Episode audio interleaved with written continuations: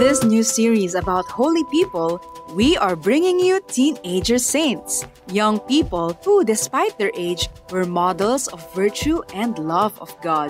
Please welcome Saint Dymphna, a lovely girl born in Ireland about 620 AD.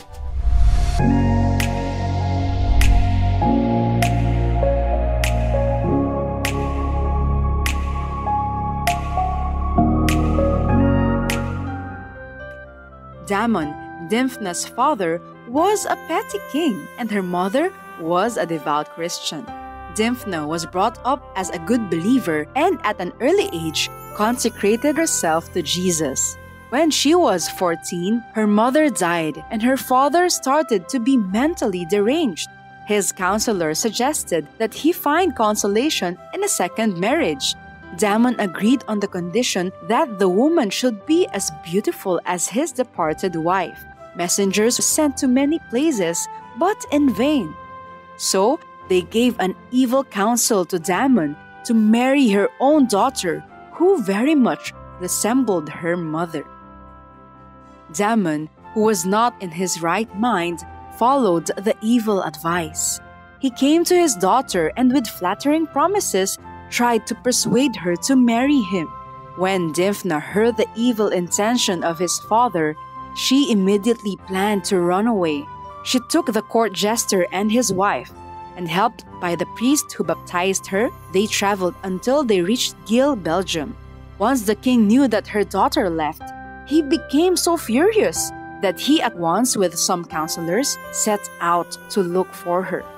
Finding the place where she was hiding, Damon tried to persuade her to return, but she strongly refused.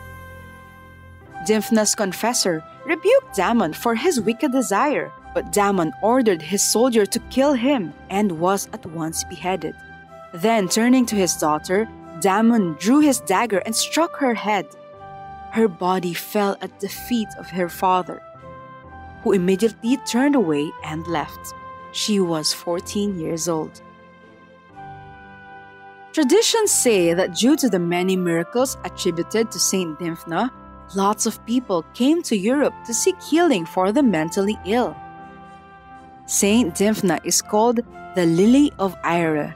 She is the patroness of the emotionally and mentally ill, those suffering from neurological disturbance, dependent runaways, survivors of incest and sexual assault, and also of psychologists, psychiatrists, and neurologists. Today, in her honor, there is a national shrine of St. Dymphna at St. Mary Catholic Church in Massillon, Ohio, and a St. Dymphna Special School in Ballina, Mayo County, Ireland. She is also honored in many places. Saint Dymphna was remarkable for her piety and love for purity.